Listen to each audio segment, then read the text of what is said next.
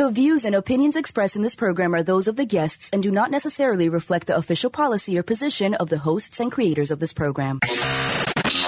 This is the Pet Buzz. This is the Pet Buzz. Freshly collected with news, Celebrity pet gossip. and the latest pet trends. The Pet Buzz gives you the latest 411 on everything pet related. Everything pet related. Hosted by pet trendologist Charlotte Reed and Dr. Michael Fleck. And here's the dynamic pet duo.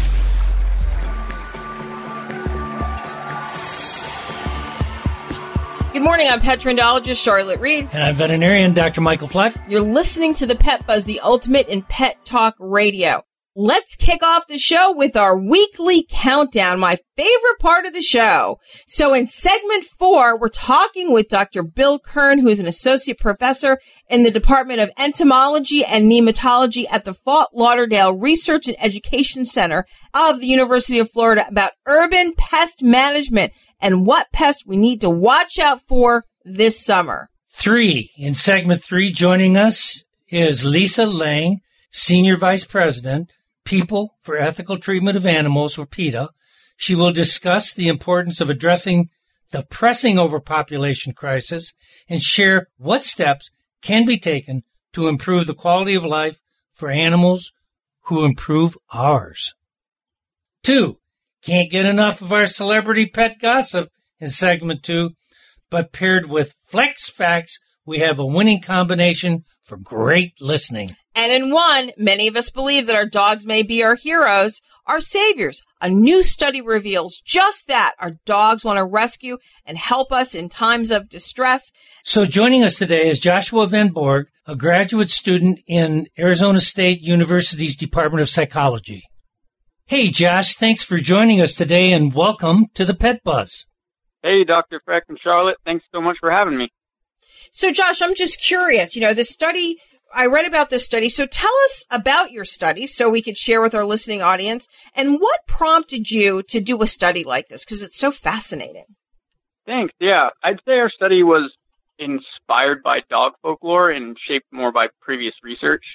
I think we've all heard stories of heroic dogs like Lassie running to get help for Timmy who's fallen into a well, but I think very few of us, thankfully, will ever have to find out if our own dog would do the same thing.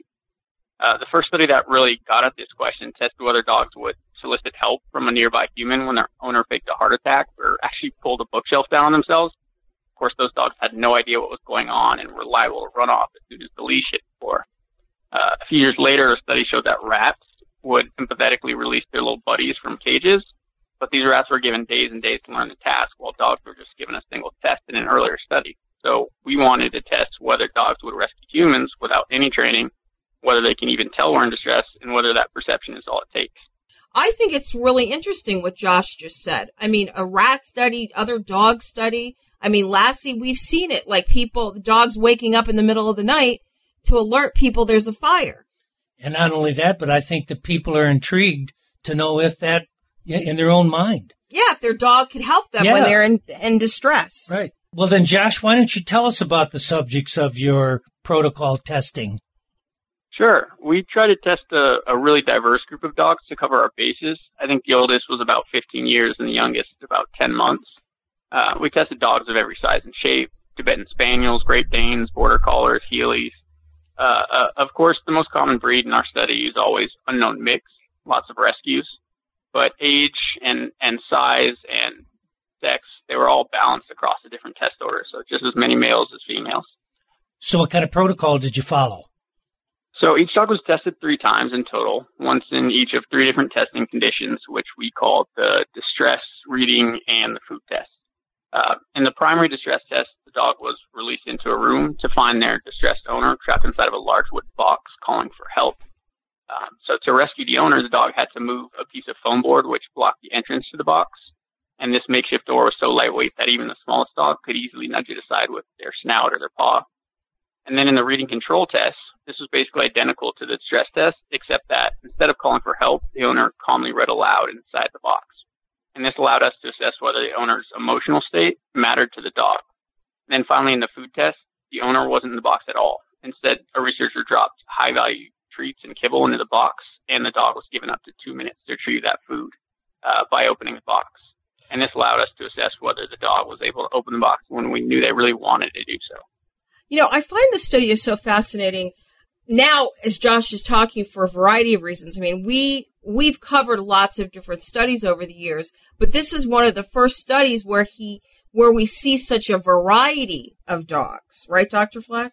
Absolutely. I just I was appreciative of all the different varieties that you yeah, offered. big and small and different personality Right. types with inherently different instincts. So I thought that was kind of cool. And the other thing that I read, Josh, that I thought was really kind of clever was you worked with your human subjects to teach them how to call out to assert the right tone. Is that correct? Yeah, definitely. We had to do a fair amount of coaching before we started the test, just because you know we're not all natural actors, and we we weren't sure whether the dogs can pick up on that. And we also tried to cover that base by having um, some what we call blind coders, people who didn't know what the study was about, uh, rate how distressed these owners sounded from videos. Yeah, it actually turns out that the dogs and what dogs hear and what we hear don't really line up very well. They they think that everybody sounds equally convincing, pretty much. Interesting. Well, if mm-hmm. you've just joined us, we're talking with Arizona State graduate student in the psychology department, Joshua Van Bourg, about a study in which dogs help their owners who are possibly in distress. So, Josh, tell us a little bit more about what your study revealed. So about a third of the 60 dogs that we tested ended up rescuing their owners. And this probably doesn't seem too impressive on its own, but dogs were actually just as likely to open the box for food. So this means the task was actually pretty difficult because most dogs couldn't open the box when motivated. And in fact, when you look at just those dogs that showed us they know how to open the box for food, about 85% of them rescued their owners. To me, that's super impressive. Dogs also release their owners more often in the distress test than in the reading test. And in looking at their behaviors, things like running, barking, whining, dogs were a lot more distressed in the distress test. So not only does our distress motivate our dogs to help us, they love us so much that they actually feel our distress too. That's good to know because we have six dogs, seven dogs. Yeah, it- it- it's very it's, Yeah. it's very intriguing. So, how can this information that you're presenting, how can it really help pet owners? Well, I think this is a great reminder to be careful with our expectations. We're often so quick to assume our dog would do anything for us that we don't stop to consider whether they're actually able to do that thing, regardless of whether they want to. You know, don't go throwing out your fire alarm because your dog can smell smoke. She doesn't have fingers to dial 911. Of course, this study is also loaded with evidence of just how much your dogs really love us. And in times like these, I, I do think that's a really important thing to remember. No, I think it's great because so many times we anthropomorphize our dogs, but this really shows the relationship and the motivation that our dogs will go through to help us and even, of course, find food, right, Josh? Yeah, food's always a good motivator. okay. So, what next? So we've actually done a follow-up uh, study now where we train all of the dogs in advance, just so we're absolutely sure they know how to open this box. And we're seeing pretty much the same thing. Almost all of them will rescue you, but they have to know how to do it. Um, and now our next step after that is we're going to try and do multiple tests in a row to see if they keep opening uh, over and over because that distress continues to be a strong motivation. And it's not just about the novelty of you being in the box. So, Josh, what an impressive study. We really appreciate it. And we want to thank you for joining us today. We're really glad we kind of got confirmation of what many media reports and what many of us believe that the dogs are our saviors. Thanks so much for having me. Yeah, you know, we'd love to have you back. Keep up these great studies. I think this one is really one of, I think this is one of my favorite studies. It, it, Oh, that's awesome to hear. Thank you. it really is because every day when, when I see patients and clients, it's so important to see that interaction between them and the loyalty that's there is incredible. So this is just reinforcement of that loyalty. A nice Definitely, thing to say, yeah. Dr. Fleck. I think that's great. Well, everyone, that was Joshua Van Bourg, Arizona State University Department of Psychology, discussing his new study revealing dogs may try to save their distressed human as long as they know how. Well, up next, celebrity pet gossip, and later on in the show, urban pest management for our pets. You gotta really stick around for that. It's a fascinating topic.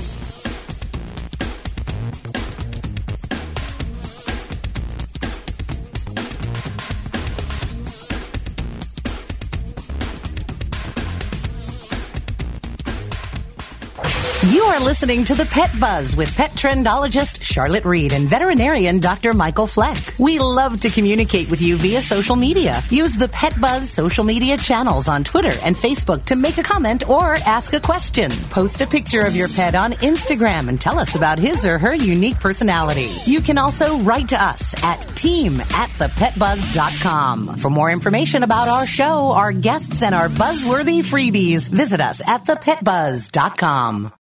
Hi, I'm Brad Garrett. The investigation of the Humane Society of the United States exposed the link between pet stores and puppy mills.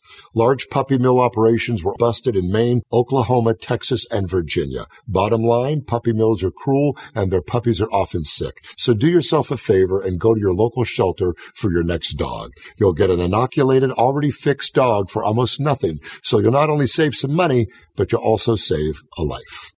When your doctor recommended omega fatty acids as a daily supplement, he told you that they promoted better heart, brain, skin, joint, and immune system health. Well, doesn't it make sense for your pet to have the same health benefits?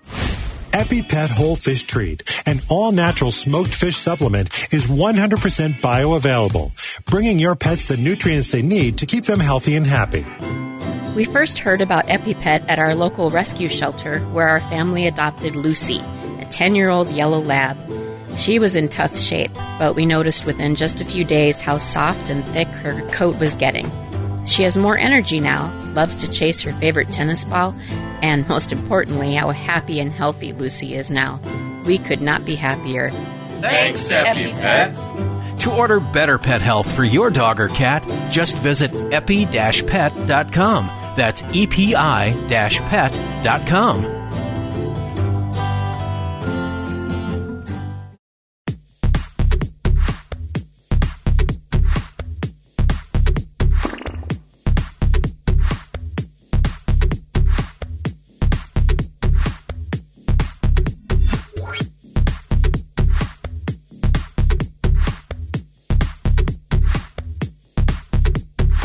Thank you so much for joining the Pet Buzz. This show is hosted by the Pet Dynamic Duo.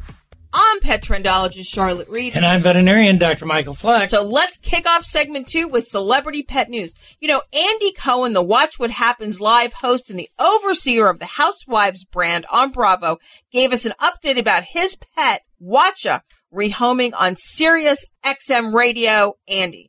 Cohen told listeners that his rescue dog showed some occasional random signs of aggression and has been doing very well since he was rehomed. Though Cohen did not get into specifics about the incident that led to his decision to relocate Wacha, he did say it was a real moment where he had to look at where he had been and where he was going to go with the dog. Additionally, he said it was a unanimous decision that I should find a very happy home for him, he said, explaining that he had consulted many respected figures in the animal rescue community, including one of my friends, dog trader Brandon McMillan. Yes, you know him from CBS Lucky Dog, before making the tough decision.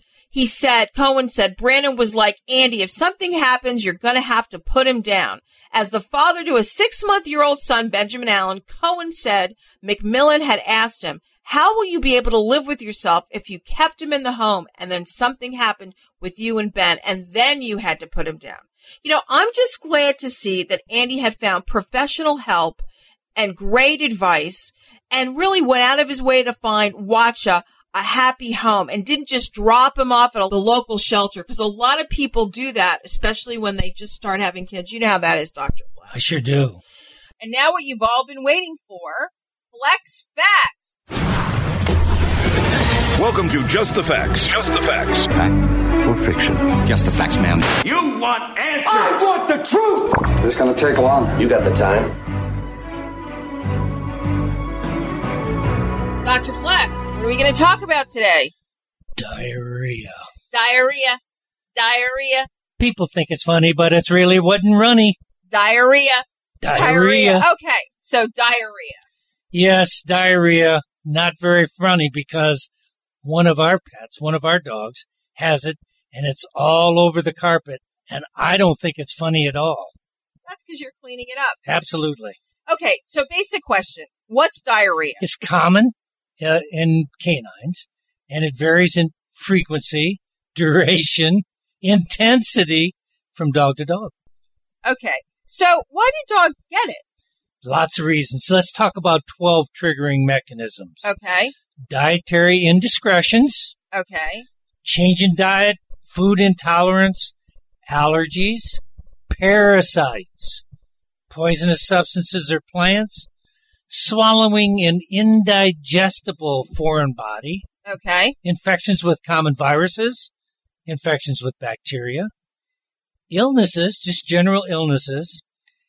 Sometimes when you're trying to improve yourself with the antibiotics and other medications, and here's a big one, stress or emotional upsets. Okay, but money is tight. So if I do I need to see if my do I need to see my vet if my dog gets the runs? Not necessarily right at first. Um, a great many cases are mild and with your own vet's advice maybe can be treated with, with without a trip to the office.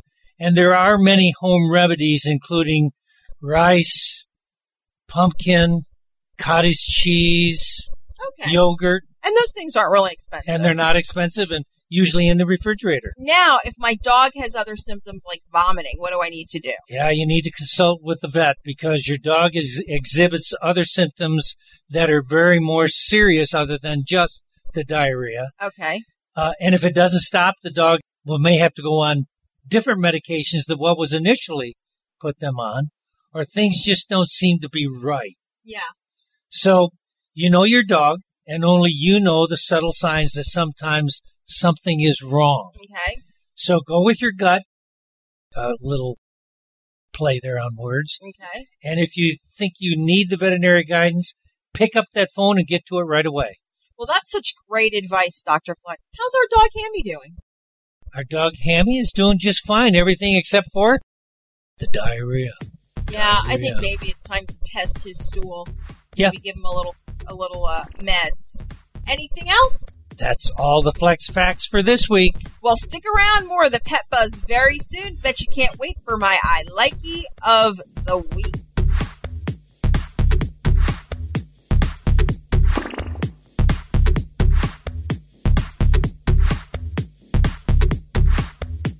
You are listening to the Pet Buzz with pet trendologist Charlotte Reed and veterinarian Dr. Michael Fleck. We would love to communicate with you via social media. Use the Pet Buzz social media channels on Twitter and Facebook to make a comment or ask a question. Post a picture of your pet on Instagram and tell us about his or her unique personality. You can also write to us at team at thepetbuzz.com. For more information about our show, our guests, and buzzworthy freebies, visit us at thepetbuzz.com. I'm petrendologist Charlotte Reed with a healthy pet, healthy you tip.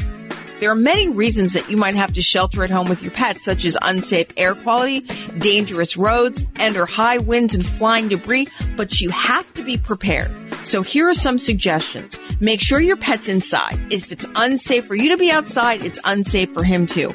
Know the location of your pet's emergency go bag. It should have already been stocked with extra food, water, first aid kit, and other essentials your pet needs. Take your pet with you to a room that's safe. The room's location is based on whether you are sheltering from a hurricane, earthquake, tornado, flood, or blizzard. If there's a wildfire, it's best to take your pet and leave the premises immediately. Bring a battery operated radio to ensure that you can get updates from emergency officials, even if the power goes out and your phone or internet connection or down. If time allows, move your pet's favorite bed or blanket to your safe room so that you can make him as comfortable as possible until the threat passes. Since pets can get restless if cooped up inside in one room, bring items to keep him engaged, such as toys, games, and learning activities. Make sure your pet has a place to relieve himself. Keeping puppy pee pads on hand can be useful for this purpose, as can potty training your dog to go indoors. Have a few disposable litter boxes for cats too. Make sure to have cleaning supplies on hand in case of an accident. Keep your pet away from the windows. Debris may be flying around during a storm due to high winds. In fact, the Center for Disease Control and Prevention says that flying debris is the most common cause of injury during a hurricane. Be ready for you and your pet to leave at a moment's notice. Keep your dog's leash, crate, or carrier and any necessarily travel gear near the exit. For cats, have a carrier or pop-up shelter and other essentials. Once gone, you can refer to your emergency evacuation plan. You know, pets know when there's panic in the air, so try to remain as calm as possible. This is pet trendologist Charlotte Reed with a healthy pet, healthy you tip. Stay safe. Warmer temperatures mean more time outside. You have sunscreen for yourself, but what about Fido? According to the American Animal Hospital Association and the American College of Veterinary Dermatology, pets need sunscreen too. I love two things sports and my dog Chester. Where I go, he goes. To the beach, to play soccer, everywhere.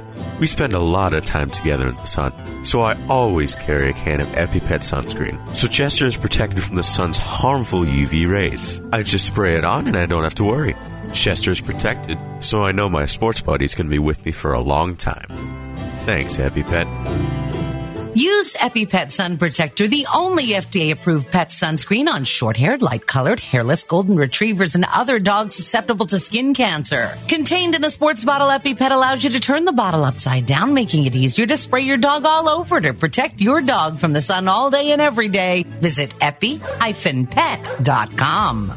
My name is Mike Ruiz, and I was born and raised in Montreal, Canada, and now I live in New Jersey. The thing that made me fall in love with Oliver was the very first time I met him. He was being fostered by a friend of mine whom I was visiting. I opened the door to my friend's house, and Oliver came running up to me, sat at my feet, and looked up at me with the most beautiful, big, brown, soulful eyes. And within 24 hours, I had filled out all the paperwork, and Oliver was my son. I've experienced a lot of discrimination with Oliver. We would walk down the street, and people would literally cross the street. We know when they would see us coming, you know, they saw like a menacing pit bull type dog. I just found it so baffling because Oliver was the sweetest, gentlest creature that I've ever met in my entire life. Sadly, I lost Oliver in August of 2018. I wanted to commemorate him in a way that was very meaningful. So I got this tattoo of him. It's just such an amazing thing knowing that I carry him in my heart. I now carry him on my arm. My name is Mike Ruiz, and Oliver and I are individuals.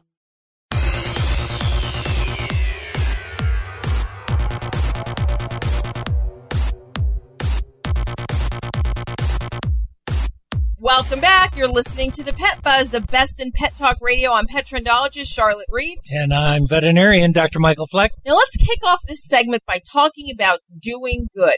You know, here at the Pet Buzz, we've discussed that so many humans have been affected by the current COVID-19 pandemic, but we've also recognized that so have numerous pets.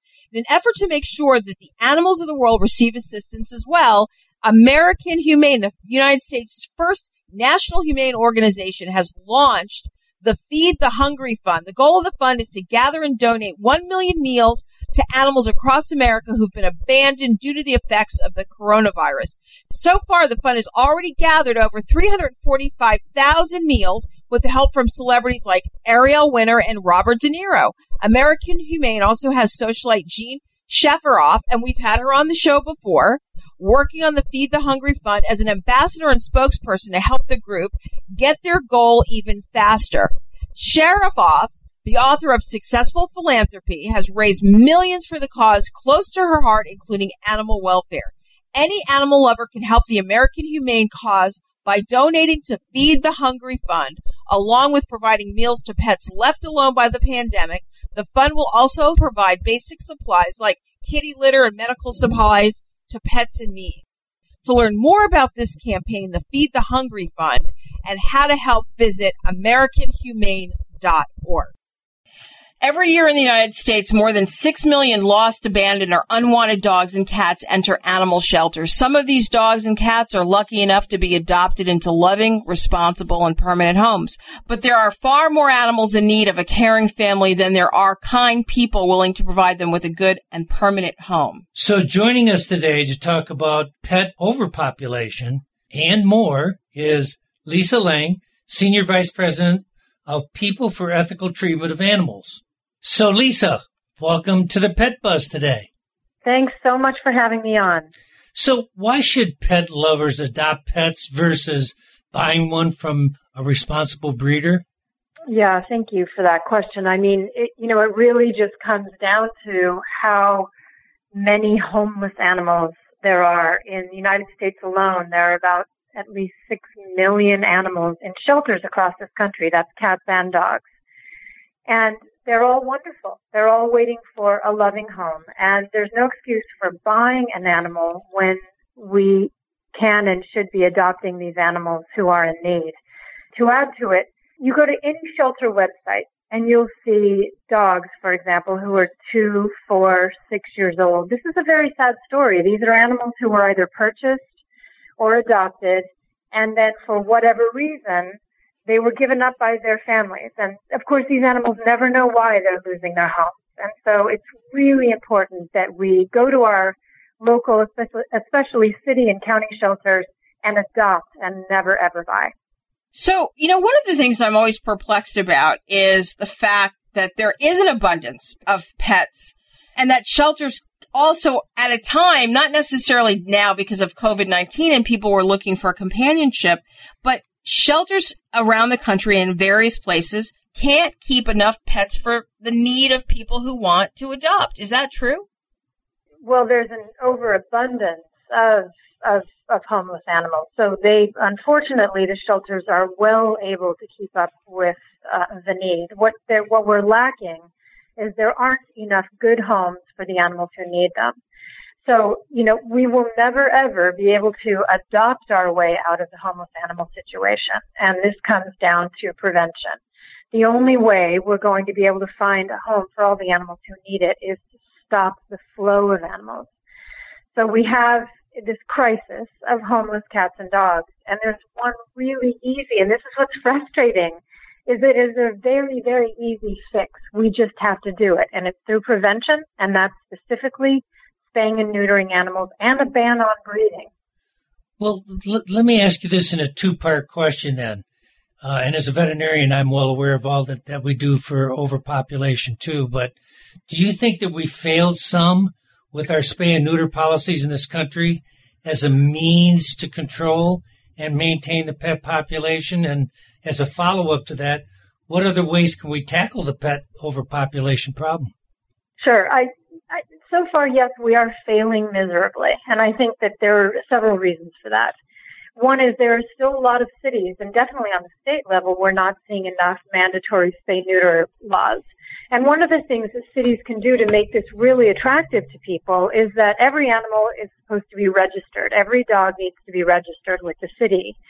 And you make the registration and the licensing fees a lot less expensive for those who spay neuter. So it's a licensing differential. Maybe you charge, for example, $300 for someone who wants to keep their animal intact and won't spay or neuter. And then also they need to get a, they need to get a license for that. Whereas maybe the person who spay or neuter, spays or neuters their dog, they pay five or ten dollars for a licensing fee. That's that's what we pay here where I'm from in Southern California. The other thing is that there, where there are spay neuter ordinances, like for example in Los Angeles, they're not being enforced. So people don't feel a pinch if they don't abide by the law. And what we need to do is we need to pass this great legislation in every city and every state. And then we have to enforce it. And that is easily done. And in the end, the more you enforce and the more you make sure people are abiding by the law, it becomes less expensive for the city. Fewer animals mean fewer animals in shelters, meaning fewer animals to feed, meaning you take a load off animal control because there are fewer animals on the street. One of the things that can, that can and should be done in cities too, which we are starting to see in Los Angeles, for example, is subsidizing spay neuter surgeries for lower income community members. So, for example, in Los Angeles, we now, or we have had before COVID, two months of the year of free spay neuter surgeries for cats because cats are, you know, um, are really bearing the brunt of this overpopulation crisis. So there's so many easy things that we can do as individuals. Um, there are tons and tons of low-cost spay neuter clinics, whether they're mobile or at, uh, you know, local veterinarians who participate in low-cost uh, spay neuter programs. PETA does low-cost spay neuter in some of the um, most poverty-stricken communities of the uh, southern Virginia and North Carolina areas. But those types of programs exist in abundance. People just need to take advantage of them.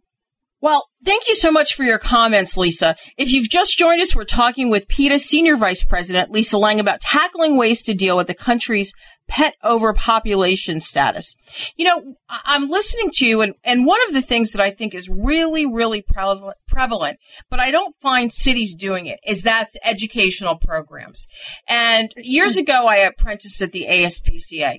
And one of the things that I see now in my life is that they don't have to be rich and they don't have to be poor, but a lot of people get animals and they talk about breeding their animals. And I'm listening to them and they don't know anything about breeding. They don't know anything really about pets. And they think they want to have, you know, sell their dogs or sell their cats. And it's just really frightening. Breeding dogs is a lot of work. It's a lot of money and it's something they shouldn't do. And they're not equipped or qualified to do something like that, nor should they. Yeah, uh, 100% with you. I mean, there's no excuse for breeding animals, breeding dogs and cats and rabbits and reptiles and, and all the rest. And by deciding today, each and every one of your listeners deciding today, I will not purchase a dog. I will adopt a dog or a cat from the shelter. You will be saving a life. I'm sitting here, I'm looking at Dr. Fleck right now. So Dr. Fleck realized that veterinary care was very, very expensive. So he opened a discount clinic so he could help people of all socioeconomic because what no, no, matter how much money you make, you could be feeling the pinch based on your lifestyle, or how little money you make, you could be feeling the pinch on your lifestyle for the last few years. And he has seen a resurrection of people coming out to take care of their animals and mm-hmm. and in the community. So he is trying to help. You are trying to help people in the community. Yeah, particularly with preventative medicine. Yeah, thank you for that. Lisa, thank you so much for joining us today. It was a great interview. Will you come back? I absolutely would love to. Good. Well, everyone, that was PETA's Senior Vice President Lisa Lange discussing strategies to tackle pet overpopulation. Like we said, be educated pet owners. Up next, dealing with seasonal pests you don't want to miss this right here on the Pet Buzz. I'm petrendologist Charlotte Reed. And I'm veterinarian Dr. Michael Fleck. We'll be right back. Does your pet have dry, flaky, and itchy skin? Do you find yourself visiting the veterinarian repeatedly because Fido or Fluffy has skin allergies or ear infections? I love animals and want my pets to be healthy. So I asked our vet, who recommended EpiPet Ear Cleaner. It's super simple, and it even smells good. Every week I use it on both my dog and my cat to gently remove wax and debris. I even told my friend Aiden to try EpiPet on his dog Sophie, who always had red ears. But not anymore. Now we both have happy and healthy pets. Thanks, EpiPet. Developed by a veterinarian, EpiPet is a revolutionary, high performance skin and ear care product line made with the finest natural ingredients. EpiPet, for you and your pet, means better pet health. For more information, visit epi-pet.com.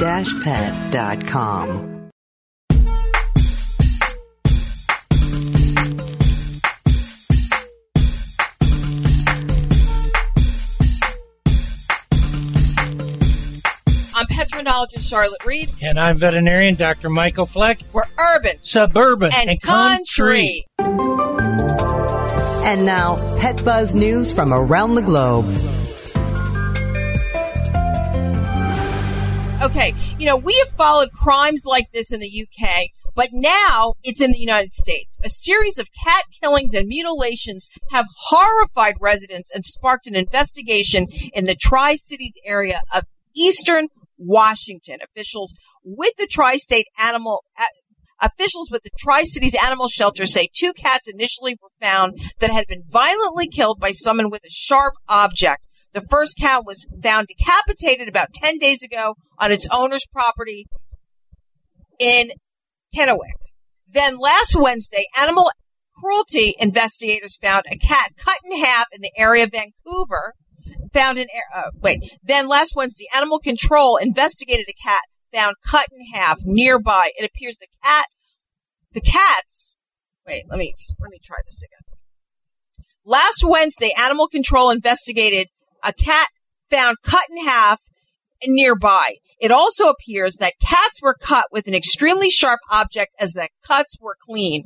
Uh, that's what officials said. Then in the following days, two more cats were found cut in half. Isn't this horrible? Awful. Animal control and the Kennewick police are working together to investigate these gruesome killings.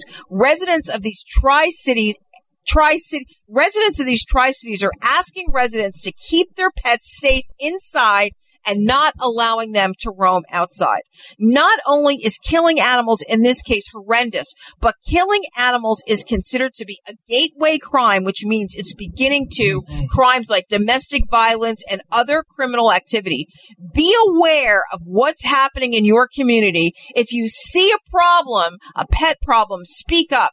Say something, see something, say something. And let's hope this killer in Washington, in the Tri Cities area, is caught and punished very, very soon. Since pests are influenced by the seasons, the threats they pose shift as the weather changes. And to keep pests from invading your home and your surrounding property, is important to be aware of the seasonal pests, their patterns, and learn how to eliminate them before they harm you, your pets, and your property. So joining us today is Dr. Bill Kern.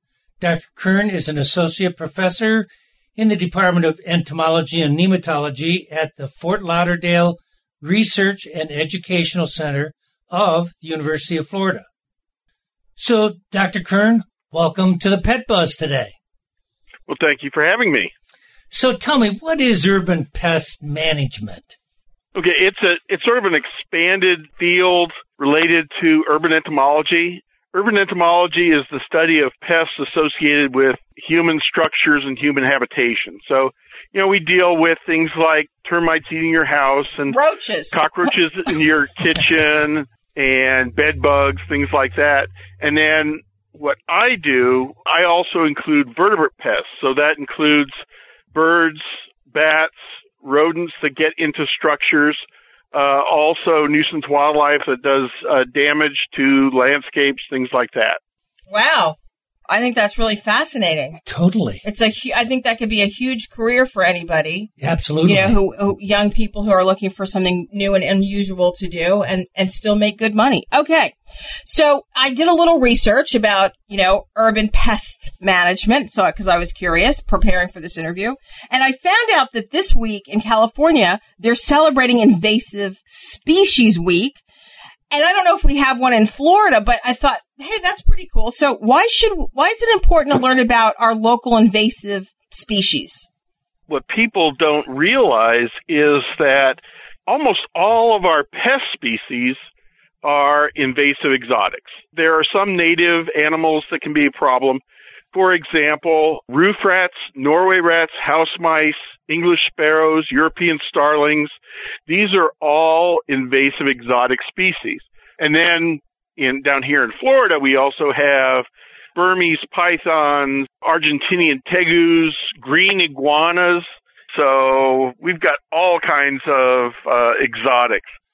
Wow, that's really interesting. It is really interesting. And I would think that you also have to learn how to deal with them when you hire a pest management control company or even when you're trying to get them off your property. Is that correct? Are there, are there legal ramifications of killing something the there way? are legal restrictions. You know, for example, in Florida at least, you may legally euthanize uh, nuisance wildlife or, or nuisance animals, but you have to do it in a humane manner. And that means you have to follow the guidelines of the panel on euthanasia for the American Veterinary Medical Association or the guidelines for non-domestic animal euthanasia of the American Association of Zoo Veterinarians. So that's actually in Florida law that you have to follow those uh, sets of recommendations in order to be legal. So, you know, I'm going to bring up an interesting point. So, lately we've had so much rain that we've had these bouffant, Bouffant frogs. bouffant frogs.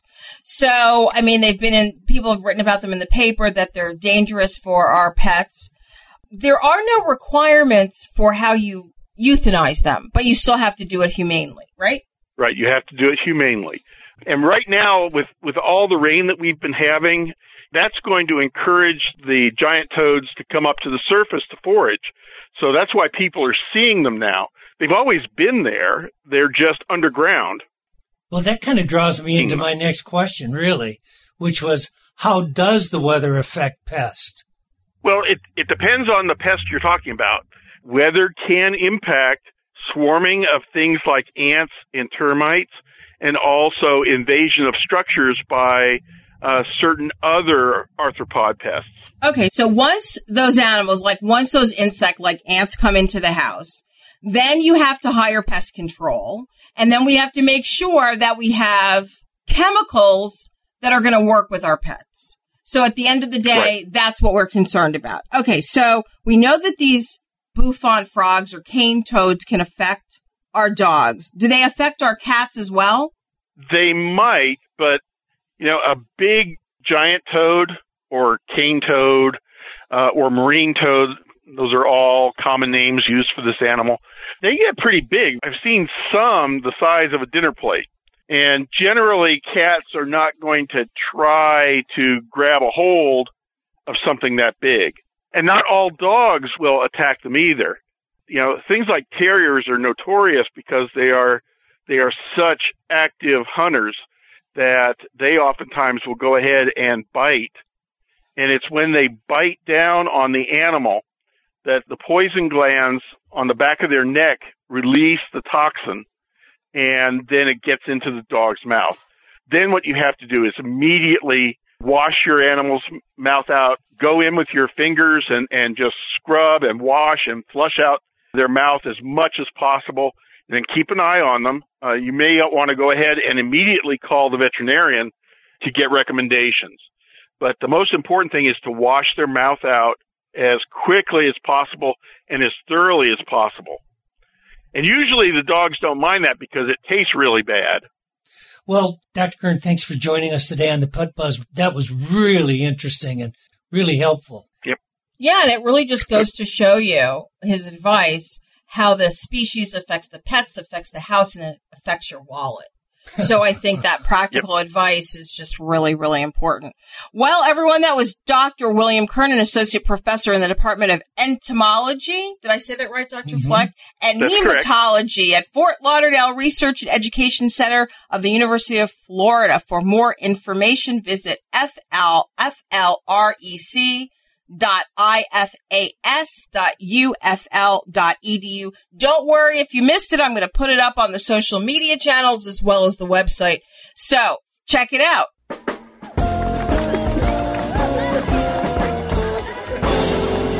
Okay, everybody, that's a wrap. You know, it's always too soon to wrap the show, but before we go, we want to give you a preview of next week's show. Next week, we're going to be talking about serial killers and cats. We're going to be talking about taking a vacation with your pet. Since COVID 19 is happening, what are people going to be doing? And of course, always more on the Pet Buzz. But first, we want to thank our guests. Special thanks to our guests Joshua Van Bourg, Lisa Lange, and Dr. William Kern. Okay, and we must always thank our sponsors, the Animal Medical Center of Bradenton and EpiPet, making better skin coated ear care products for healthier pets everywhere. And if you have any questions, please write to us at team at petbuzz.com. Of course, and if you've missed any portion of this show, visit our social media channels as well as your favorite streaming channels and listen to the link podcast on Monday morning. And most importantly, remember, we're here each week to help you take better care of your pets. Peace out and pet love. Bye. Thank you for listening to this episode of The Pet Buzz. The Pet Buzz is hosted by the dynamic pet duo, petrendologist Charlotte Reed and Dr. Michael Fleck. Tune in each week for the latest 411 on everything pet related. Visit our website at www.thepetbuzz.com. Learn more about us, the show, and our guests.